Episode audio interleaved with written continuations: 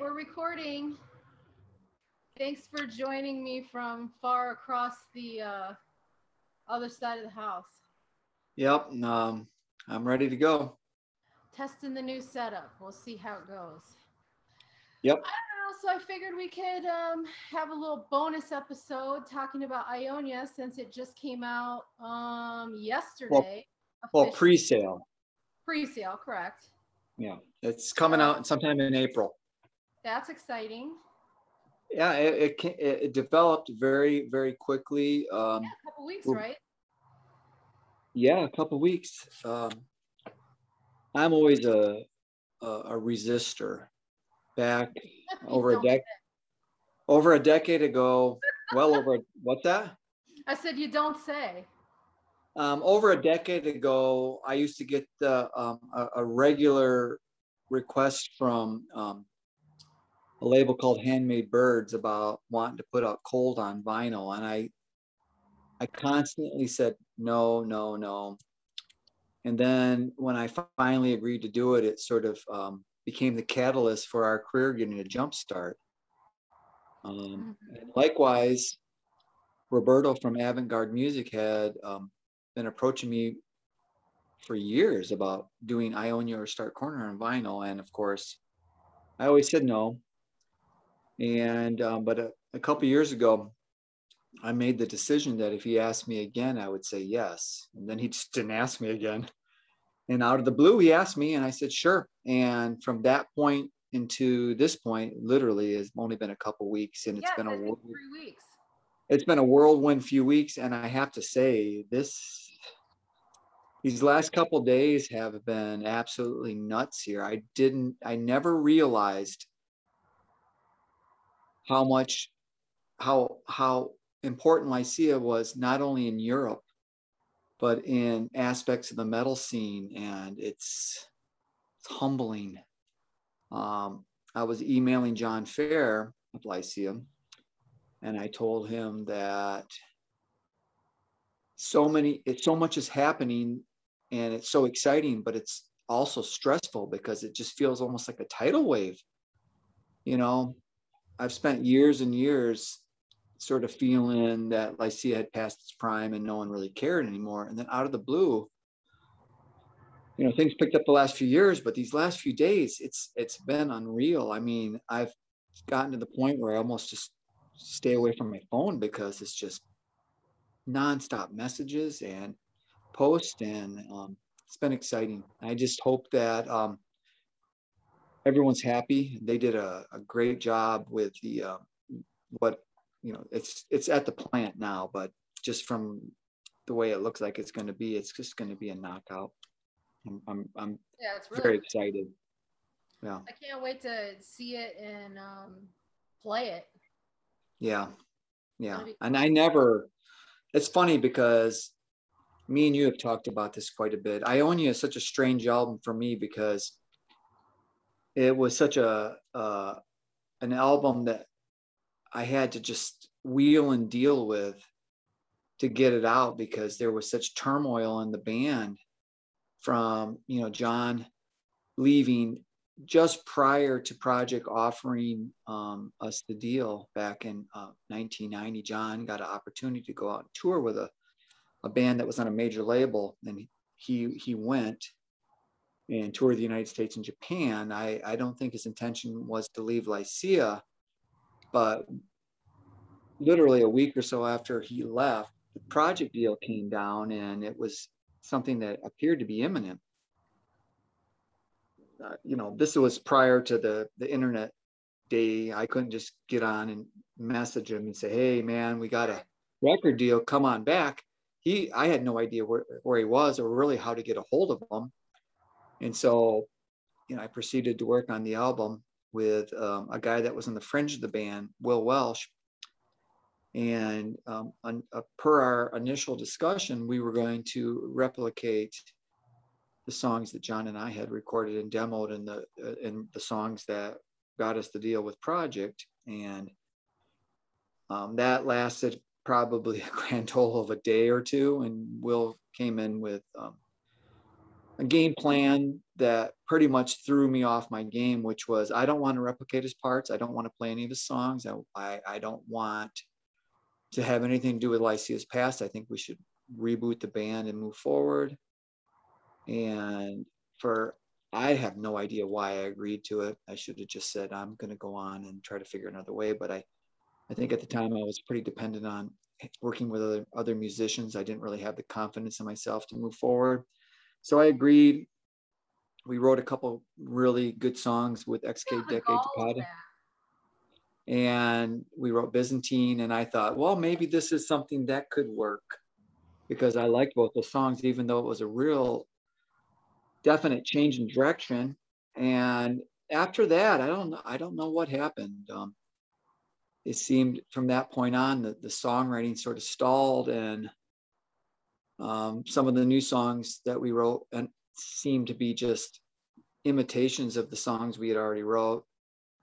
And then since that wasn't working, then we started to redo some songs that I had wrote, like Distant Eastern Glare and Ionia, and we literally, and Desert. And if you go to the Lycia SoundCloud pages, you can hear some of those early versions, but he even nixed working on those versions, which were more towards my original vision. He really wanted to have much more creative input. And I still remember we did this version of Distant Eastern Glare in the style of Byzantine, and it was just, I wasn't into it. And when we finally decided on the song listing for what our first project album was going to be, and we were going to call it Byzantine, I wasn't into it.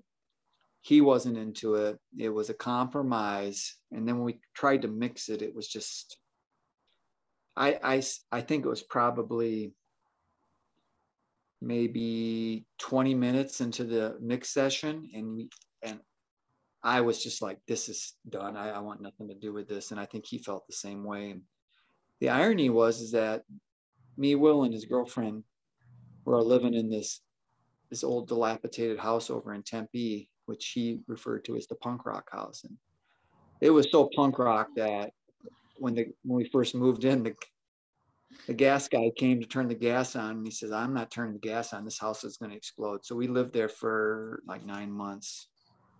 With no hot water. And it was just, it was a piece of shit, man. This house was dilapidated. But we all lived there, and that's where we started tracking Byzantine, and actually did the whole Byzantine album. And when we were doing that mixing session, it was apparent it wasn't gonna work. And I remember telling Will, we're gonna have to just record from scratch. We're gonna have to start from scratch. And then I just never saw him. We lived in the same house. I'd go to my job, I'd come home. There's no, under the premise that we were going to record. And I'd ask his girlfriend, where's Will? She's like, I don't know. He went out skating with his buddies. He said he was going to be back here to record with you. But I'd wait up until 10, 11 o'clock at night to record, and he would never show up. And finally, after a couple of weeks of that, I was really feeling pressure, because the deal with project, we had an April 1991 deadline. Sam probably doesn't remember this, but I remember it. And Will and I had started working, I think, in December of 1990 on the album, and tracked it from December to, February to March or whatever. And that's when we realized it wasn't working. So here it was right around the time that the album was due, and Will wasn't showing up. And I really had this sensation that the record deal that we had gotten, that Lycia had gotten, was going to be gone. Sam wasn't really happy with the nonstop delays, change of plans, and I don't blame him. I mean, he's a business. He was interested in the songs that John and I wrote that were guitar based and atmospheric and distorted, and now suddenly me and Will are doing this sort of slow motion. I feel uncomfortable calling it industrial, but if you listen to like Byzantine and sort of that bump, bump, bump, bump, it sort of had a industrial like sound to it. Yeah, it also sort of had a sort of a Central European sound to it, with some of the background horns and everything. That were, And I was just flailing at the time. You know, I was working a day job out in the sun here in Arizona, 11 hours outside in the sun, and I'd come home and, you know, do recording sessions. Me and Will were doing recording sessions, and now here we were at the point where we needed to get the album done. Right. And he just was AWOL, and I still remember this so clearly. And this house was so dilapidated that there were like, the walls were separating. So the room I was in was adjacent to, there was like little holes. In the, the house was on the verge of falling apart. It was, I mean, it like was a shanty. Yeah, it was bad. So I was laying in bed one morning and I could hear Will and his girlfriend talking in the other room. And I heard them talk about how they were going to move. And I heard Will's girlfriend say, well, what about Mike? First of all, let's back up a little bit. I wasn't even on the lease. I was subletting from them. Right. But to make a long story short, they were just going to move out on me. And I was just going to show up from work one day and they were just going to be gone. And I was going to be in some house that, you know, you don't have any ownership of. No. So I heard that. And I heard some other things that I'm not going to repeat, which was along the lines of screw Mike, right. Who cares about him? Now, take into account, this was the whole time that I was showing back from work wanting to do these recording sessions. He was AWOL. So I hadn't physically seen him for probably a month right. when we were supposed to be recording, but I heard him talking and they were going to just move out. So I was just like, I wanted nothing to do with that. So I went out that day. It was my day off from work. And I went out and found an apartment. And I came home that night, said, I'm moving. And I'm moving in a couple days. And they were shocked and they were angry. They didn't realize they had overheard what they had said. So I left. And I moved to this small little studio apartment over in West Mesa. In a newer apartment building, but this place couldn't be more Spartan. I had one window that faced to the north and all I could see was the stucco side of a building. I never got any sunlight in there, but I couldn't even open my window because there was a walkway to the adjacent apartment. And the person that lived next door to me, for some strange reason, decided that it was great to hang out on this walkway as opposed to his actual balcony. And he also thought it was great to do woodworking up in front of my window at like 2 a.m. So I literally just holed myself up in this apartment and with the sole focus of, I don't want to lose this recording contract. I had been doing music since 1981 and it was now 1991. I had been doing music for 10 years. I really was functioning in a Phoenix and Tempe, Arizona scene that had zero appreciation for what I brought in, minus a handful of musicians that seemed to like working with me, like John Fair and Michael Irwin early on, and Eric Sorelman and a few other people. For the most part, what I was doing was completely disregarded in the Phoenix scene. I always joke around about my career in the 80s. I was playing in a bunch of different bands, and the height of our success was being the opening band on a Tuesday night. Right. Which meant you were literally playing while the other bands were loading their equipment and the other band's friends were showing up, and we'd have 3 or 4 friends standing out there. It was never any kind of legitimate success. Very early days, we played in front of some big crowds, but it was just because Michael Irwin was such a great promoter. He got us on a lot of bills, but later on, you know, needless to say, after 10 years, I thought, you know, if I can't deliver on this album, it's over. Yeah. Done. And so I just had this. This is after your failed attempt to move to San Francisco, correct? This is after it, yes. Okay. That's that was a few years previous. Okay. So I had this little studio apartment. I didn't really have a lot of belongings. You know, like I had a chair and a bed, TV, and I had all my music equipment. What? You had a head of David? I had a head of David. Yes, I did. So what I did was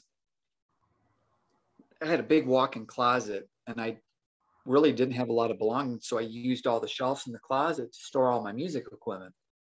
And when I first moved in there, I had no tables. I had nothing. I had a Tascam 4-track recorder. I had my guitar. I had a Digitech rack mount effects unit.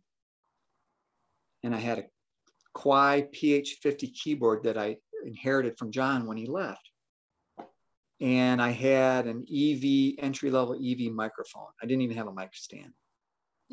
And I had an album. I had an album deal. Right.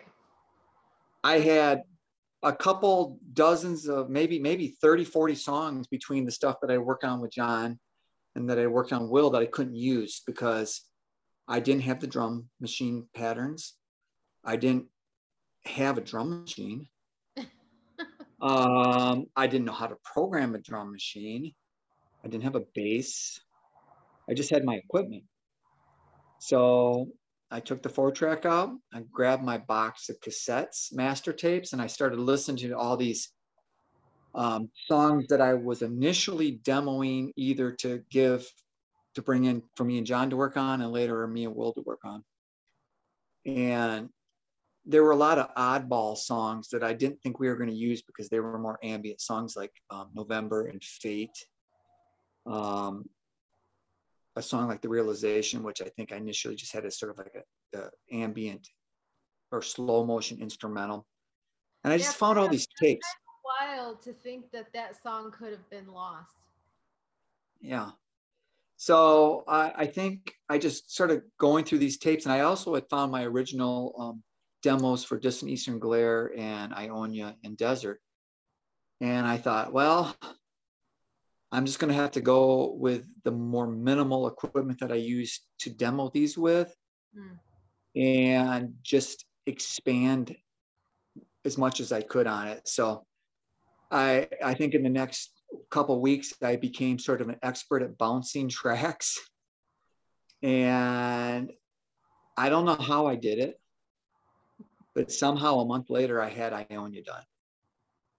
And I still remember this really well because it progressed so fast from April and our missed deadline. And Sam, I remember when I called Sam up and had to tell him for not the first time, but for a second time, yeah, I'm changing directions again.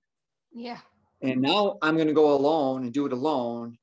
And now instead of it being like Byzantine, Decade, it's going to be slower ambient stuff. And I remember, he probably doesn't remember this, maybe he does, but I remember him telling me, maybe we shouldn't do a deal.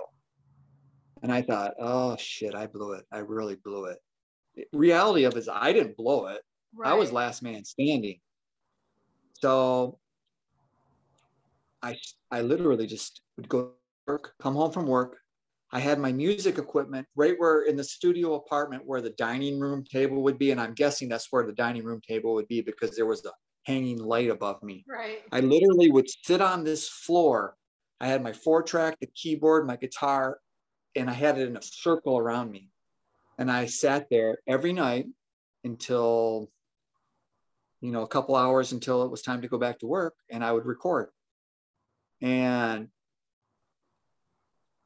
that's, you know, I only started a couple songs in those sessions, and that was A Brief Glimpse and This Moment. The rest of the songs were tapes that I had found that I was demoing, and I just finished them. And it was so, the recording situation was so raw that when it came time to record my vocals, I had a folding chair.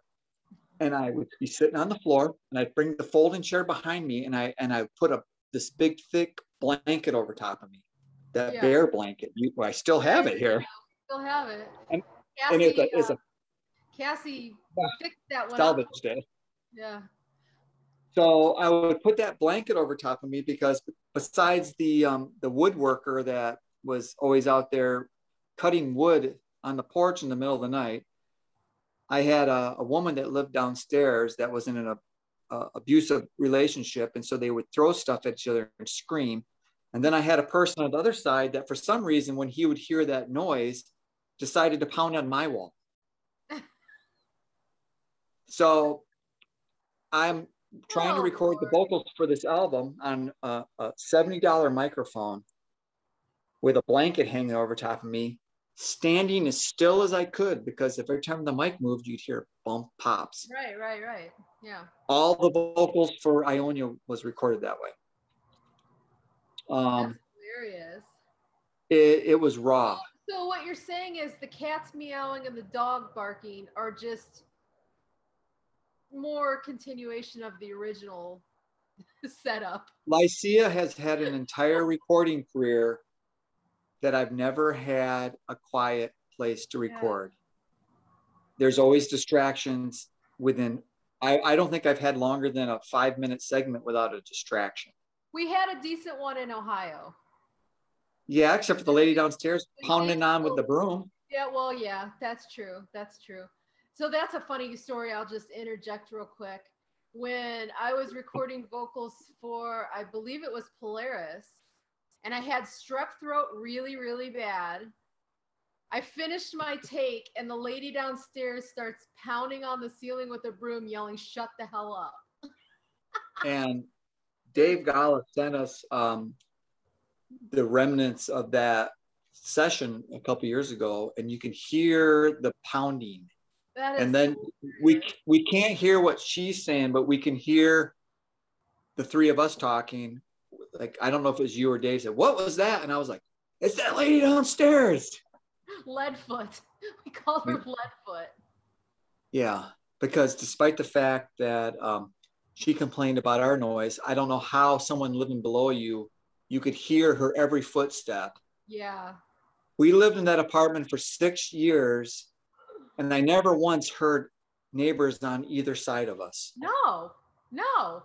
But for some reason, that woman that lived downstairs that complained about us being noisy, I heard every single footstep that she made in that house. Yeah. But so we called her Leadfoot. Yeah. Once Dave moved out, though, you had his bedroom as a studio. So that was the last time you really had sort of an official space. And that was 1996 and 7. Yeah, but let's just go back. I would close the door, and the whole time I'm recording, I would hear cats outside the door meowing because they wanted to come in with me. True. Yeah, yeah. And doing this on the... Yeah. Exactly. Anyway, back to Ionia. So... But anyway, what ended up happening then is...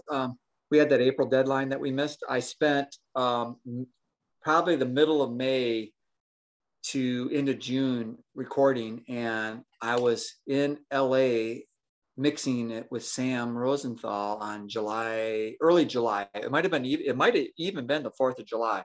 Well, that's funny. I think I remember telling me it was your birthday.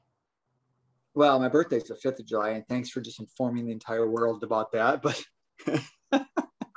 I feel fairly confident we've posted about it before, so. All right, but anyways, so project immediately got sent it out to get mastered into the plant, and it was out in September. Well, I hadn't seen Will for a while and a couple months, and he shows up to my apartment in Mesa, and Gall. And he shows up and he comes in, he's like, "I'm ready to start work on the album again." Well, la-di-da. And I literally handed him the CD of Ionia. Oh. And that was truly the beginning of the end of our friendship. We tried to, really, I mean, I, of the end? I feel like the beginning of the end was when he was going to. It was already, I mean, when we were working, I gave him another shot. I liked some of the stuff that me and him collaborated on, and we were, and at times we were really good friends. But when we were working on Stark Corner, because initially Will was going to be part of some of the songs in Stark Corner, but I went to LA and I mixed the album with Sam, and I came back and Will just shows up one day and he told me that he didn't want to be on the album and he was on two songs. And I said, the album's already mixed. And he told me that he didn't want to be associated with Lycia because Lycia wasn't the kind of music he liked. He was more into aggressive music like Godflesh. Now, I'm not going to really go beyond that, but there is some very bizarre ironies to all this as time has passed. And to take it even farther back in the... That's funny. A few years previous, he was very much into 80s death metal, which was sort of strange that I worked with him because I came from this total post-punk background. I had never worked with any metal people, but Will and I had a mutual love of Killing Joke, and that's what brought us together. Right. But he was really into sort of some extreme metal, and I find it strangely ironic that Ionia is being reissued by Avant-Garde Music, which is a very famous black and doom metal label. And today, you know, you did some vocals for a band that is known in those genres. And I think what has really salvaged Lycia's career from being completely obscure in the early 2000s to being relevant again really was the different aspects of the metal scene, which really embraced us and brought us back. And I think there's a lot of strange irony that I, you know, back when I was working on Ionia and Stark Corner, that I had to deal with criticism from people that were supposed to be in the band and my friends, that I guess I just wasn't metal enough. And I had no interest in being metal. And now the metal community has accepted us to the point where me and you talk about this a lot. It is the most healthy, open-minded scene that I've ever been associated with. I mean, we've never really been associated with any scene, but I've never seen a scene as it is right now that is pulling in all these different styles. And the song you worked on today with the band, I'll let you talk about it in a bit. As I told you today, this is way better than any shoegaze band I ever heard. And I was a massive shoegaze fan when that scene was relevant. And I'm thinking, the shoegaze scene, at least the element of the shoegaze scene that I dealt with, there were some very friendly elements. Like we had a good relationship with Closedown. We did some shows with Closedown and we did a few other bands. What was that band from Seattle? Was it Bethany Curve? Bethany Curve, yeah. Bethany Curve and Closedown were two shoegaze bands that we really clicked with. But there were some other shoegaze bands that I knew that sort of had this opinion of Lycia of, you're just this goofy goth band, but we are a real band. We're a true blue shoegaze band. I'm like, you're from Arizona and you're imitating bands from England, so get over your high horse there. But we had a real bad I mean, probably some of those people still think they're my friend, but I remember things and I remember some of the snide remarks and I remember them. And I felt very insulted by people that I thought were my friends that basically said that Lycia was has-beens and we couldn't fill a club, and so don't let them headline because they're just not cool enough or not good enough. You know, hey man, enjoy. And we're still doing music and we're still pushing forward. We're not living off of some, you know, memory that's 25 years old. We try to move forward, but yeah, you know, it's funny because, you know, the same thing sort of happened, you know, me as a younger person, and this is really going far back, obviously, like when I was in school and stuff, and the really cool kids in school, you know, it was like, you're a poser, and it's like, all these years later, I'm the exact same person I was at age 16, and they're like, you'd never know they ever even listened to a cool band once in their entire life, you know what I mean? I mean, I have some stories about that too.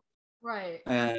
But first, let's just finish up about the shoegaze thing, which is all these post-metal bands that are just doing, they're out shoegazing shoegazers because they're adding this extra element of dynamics. Right. As opposed to just, I mean, don't get me wrong, I love slow dive. Yeah, of course. And I love bands like that. But there's a lot of shoegaze stuff that I think is just rubbish. But a lot of these post-metal, like there's no oomph to it, you know? It's just this kind of samey sound. And then there's the bands that do it really well, that there's this next level. There is. You can definitely tell the next level bands. Yeah, for sure. But when you hear the post-metal bands doing their take on shoegaze, like the song you worked on today, it goes from just this beautiful, beautiful atmospherics, and then it's heavy, but it's still atmospheric. Right. And the song, I guess the best way I can explain a lot of the post-metal bands is they build material almost in symphonic ways without symphonic instruments. Right. Think about Bolero. It starts out quiet, and it just completely repeats the same pattern until it builds up to the point and it's just like shaking the rafters. And I think a lot of post-metal bands build the dynamics in their songs like that, as opposed to just getting into a groove and going with it. They build it to a peak of a mountain, and then it's intense. And I dig that a lot. I like it a lot. But don't you think Justin Broderick kind of started that whole thing with his? Well, I'm not really probably a good person because, as you well know, I was really a big time music fan. I can talk about bands from the 60s and 70s and 80s. Yeah. And then when Lycia took off, I became sort of a AWOL when it came to listening to new bands and stuff. And then by the 2000s, I literally became that old man that didn't know anything that was going on. Yeah. And same. I dropped out. And I think that it wasn't until we became involved again and we realized that there was a new darkwave scene that was cross-pollinating with all these other scenes that I think to a certain degree you also, that's when we became fans of more, you know, contemporary music, and we became more aware of what was going on. Yeah, and I have to say, it kind of started with Sarah from Black Mirror, because I remember, you know, we were friends with Rich, and he posted a link to her Black Mirror record, and I was just like, listen to this music. It's like reminiscent of what we do, but it's new and it's like metal, and it, you know, but it had the same heart to it, you know, the same vibe. Yeah. And then from there, it's like you find this other stuff that's the same, and you're just like, this is the scene, you know? It's just so good. And maybe the people that were involved in the scene look at that scene in the same way that we used to feel jaded in the 90s darkwave scene of like, yeah, you know, we're tired of being this. But for us, being away and coming back and suddenly seeing all these bands that were sort of doing, at least approaching music the way we were approaching music in the 90s. Yeah. You know, you remember well in the mid 90s when we would tour, after Dave decided he didn't want to tour anymore, me and you would go out by yourself. It would just be me, you, my guitar, the keyboard, and our rhythms and other electronics on the DAT tape. Right. And we would show up after club, after club, after club. And the clubs, the sound people, everybody was totally confused by what we were doing, because it was completely oddball all the time, because back then bands showed up with their drums and their bass and their amps and their roadies and their track boxes. And here we showed up basically with our studio, and I submixed on stage, and I would literally hand the sound man 2 XLR outs. And then he would proceed to tell me, I don't have any more direct boxes. And I would say, see these two things here? These are adapters I bought for $12 at Radio Shack's, 1/4 inch to XLR. You can plug those directly in your snake. And he would look at me and say, oh shit, this guy actually knows sound. And then I would say, just try to maintain the sound the best you can. Of course, they would consistently screw it up. They had no idea.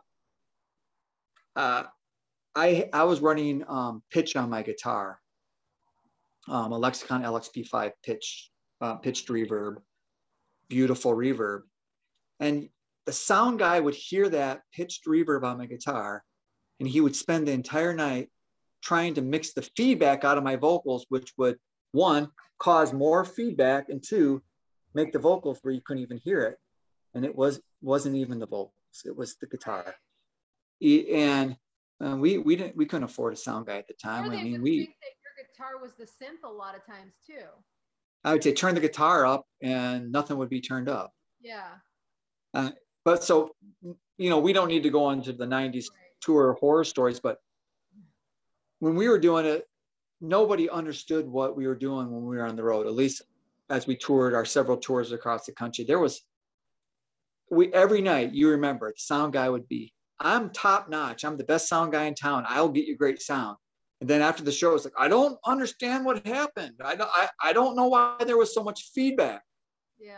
And to the point where we actually had that cartoon on our refrigerator in Ohio. Remember that one? Vaguely. Where the sound guy was there and he was like, more feedback. Yeah. And he was turning the feedback button up. Yeah. Yeah. But, I mean, it was such a common occurrence that, I mean, that was the whole reason why you stopped singing. The whole reason why you stopped singing was because the uncontrollable feedback. But the point was that we were struggling to play live because no one could understand our sound. And even when we talked with sound guys that were, I guess, goth rock sound guys, they seemed like completely confused by what we were doing. We were just these, we were coming from this angle that at that time frame was very bizarre. Yeah. And at least in the United States. Now it's common. So when we came back around, we'd go out and see bands play, and I still, you know, we're watching Soft Kill play, and there's like a wall of reverb, and I'm looking at the sound guy walking, and he has a tablet mixer, and he probably has all this top line feedback repression. That wasn't the way it was back then. It was like their idea of feedback repression was, let's turn the reverb off and sing louder. And as you all remember, my numerous arguments with sound guys where they're telling me to sing louder, and I'm on the stage telling him that he's basically a piece of shit, and we're the ones touring and you're the one working for us. Of course, then he finds that feedback button and really cranks it up. But yeah, and honestly, I don't remember you ever saying that. I think we had Jacksonville, Florida. I got into it with the sound guy. That evening all around, with the exception of the band that opened for us, that was very cool. But everything else, I never want to go to Jacksonville again, because from the beginning of the Florida, I guess. I mean, the way the evening ended was that the club stiffed us. They told us to go down to another club where the owner was down drinking. He told us to fuck off. And on top of that, some Haitian homeless guy comes up to me, asked me for some money. So to get him out of, you know, just to move him along, I gave him a couple dollars. And as we were loading our equipment, we see like 10 Haitian guys walking down the street to our car to come get money from us. Yeah, that was dangerous. And then the bouncer at the club just looks at us and laughs, thinks it's funny. Well, do you remember that? I think that was the show that Pat Ogle actually threatened to come down there and have that guy's legs broke. Do you remember? Well, let me tell you what happened here. We actually had a professional booking agent, Bay Ridge Booking, who we hooked up with them via two connections. One was Type O Negative. We had toured with Type O Negative previously, and their manager, Ken Creedy, at the time when we toured with their manager was Ken Creedy, and he's the guy that had Bay Ridge Booking. The other connection we had is that we played in New York City with the promoter. I forgot his last, I think it's Neville Wells. Is that what his name? And then he had an assistant, Ben DeWalt.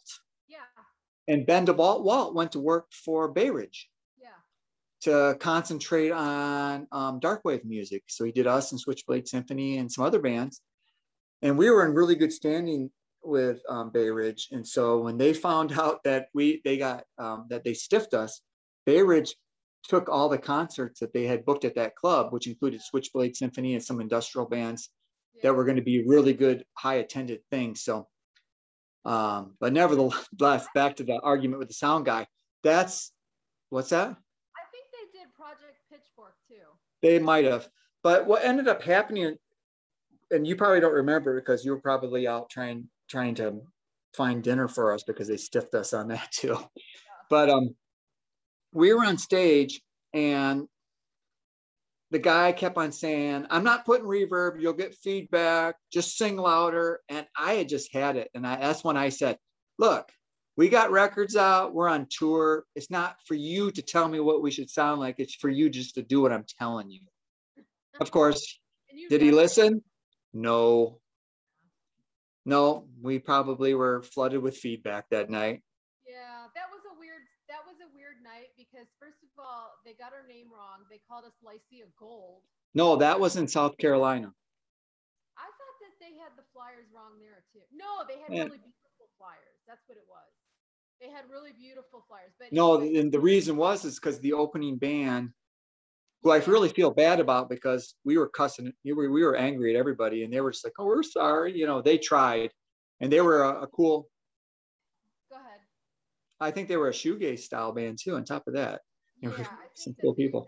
Yeah, that was weird. And then, but nobody showed up really to that show. But I remember these two girls, and they were the cutest freaking girls ever. They looked like twins. They weren't twins, but they were just these two cute little meek, quiet, sweet girls had come to see us.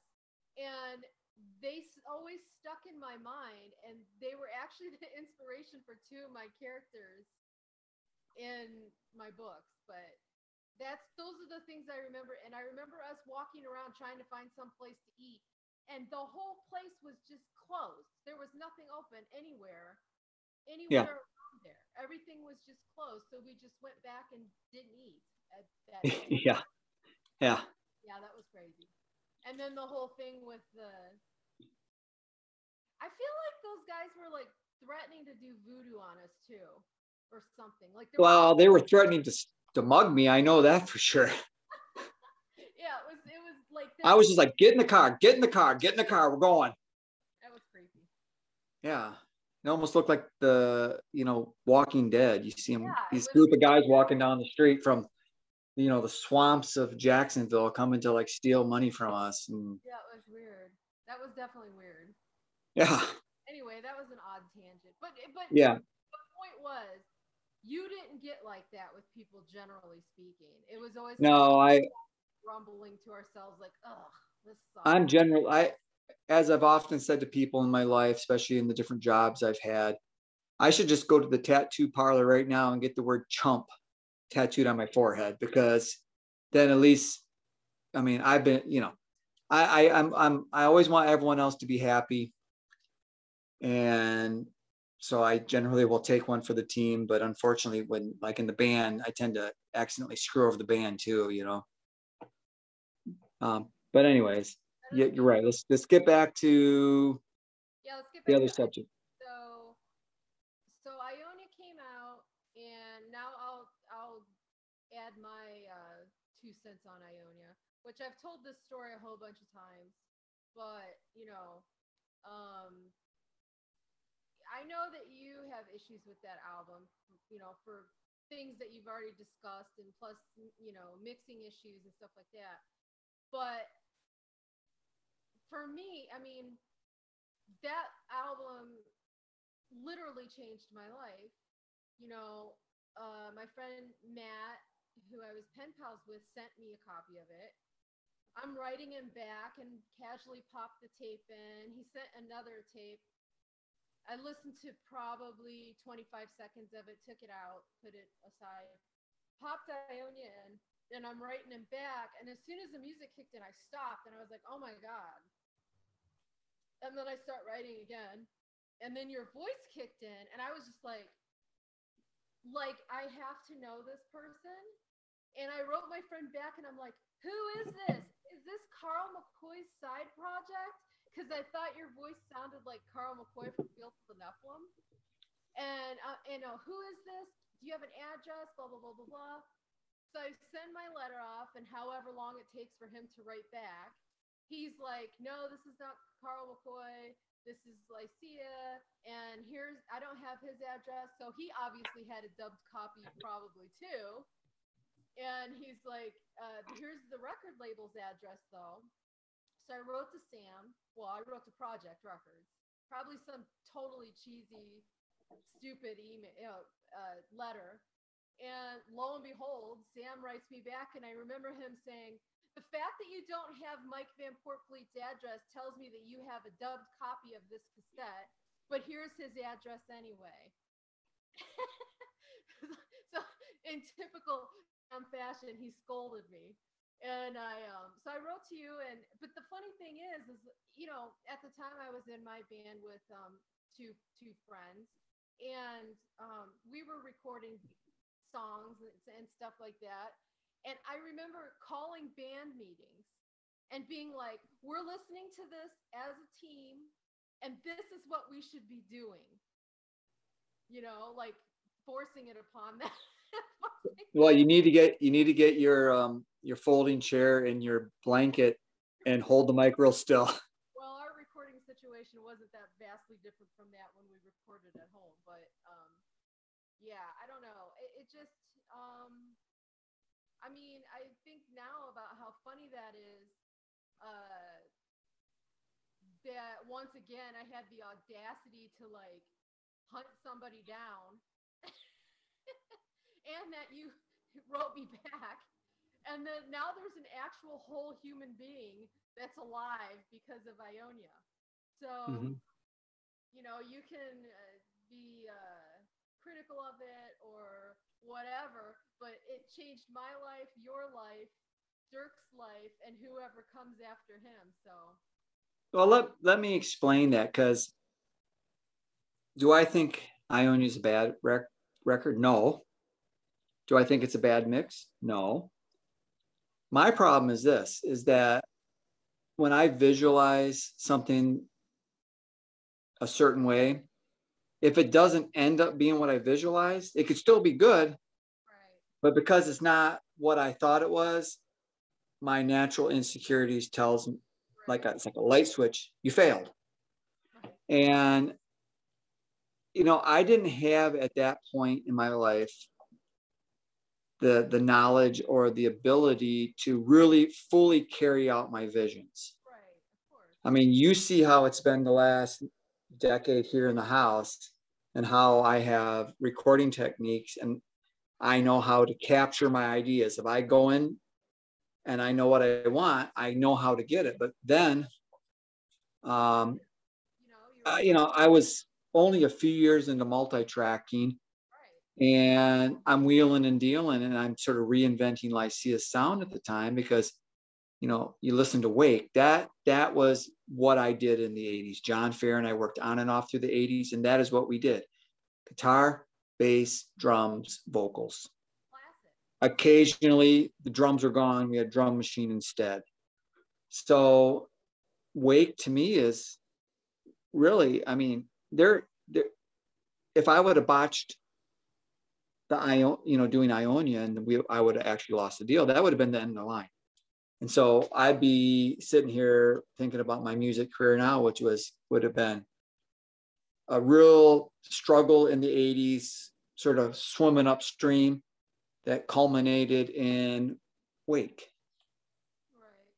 Because that's what the decade of the 80s was for me.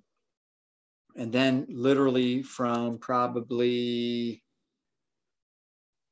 starting in maybe late 89 up until early 91, a two-year period, I went from that to moving into, you know, because John started morphing the way he was writing before he left, and we started incorporating synth and moving in maybe almost a more pop direction as people will become a little bit more aware of that this summer, but because John and I, for the new EP, are redoing a couple of songs from that era, the electronic era. But anyways, you know, I went from this guitar-based stuff and maybe a little bit even dirty, you know, messy sounding. Like if you listen to the Lycia early demos, there's distortion and the echoes and the distortion are just bouncing all over the place, and you can hear pick scrapes. It was part of the way we played them.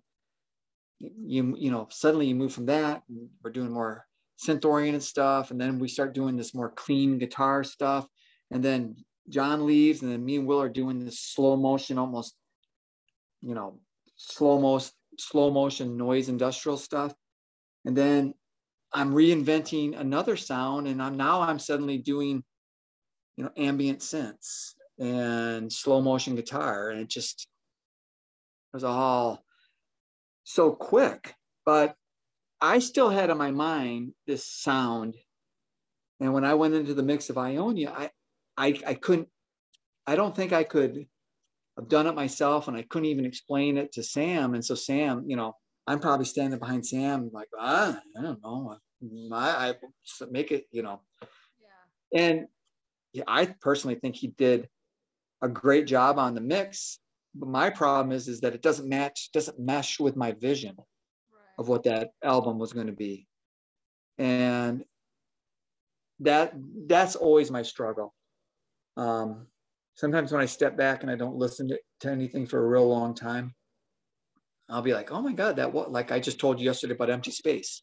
Went and listened to a couple songs off Empty Space, and I was like, you know, that album isn't as horrible and sucks as bad as I thought, you know, because you remove yourself, because you remember with a lot of things. Like I have a lot of weird vibes towards Day in the Stark Corner because of, you know, the state of mind I was at the time when I recorded it. You know, no one wants to go look finally back. Oh yeah, I remember the good old days where I was so depressed I didn't leave my house. Those were the days, weren't they? Yeah. Yeah. Yeah, it's just interesting to think how, like, if John hadn't left, what that first album would have been, and then if, you know, or if Will had cooperated, what that album could have been. I mean, obviously, you know, I believe everything happens for a reason, good and bad. It is what it is, kind of thing. This is how it was meant to work out. But you wonder, like, what the alternate direction, one way or the other, could have been, and how it would have affected the ongoing career, you know? It's hard to say.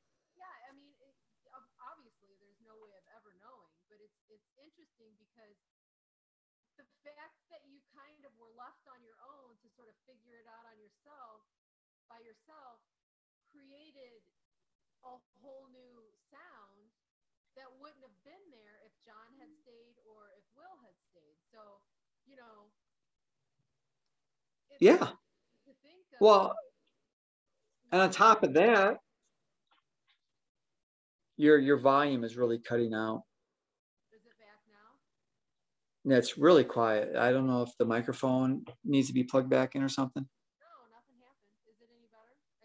No, you're really quiet compared to what you were, but back to that whole thing. The other irony is that what I ended up doing on the third take on that album really was the most appropriate fit for a project, because your volume is 100% gone now.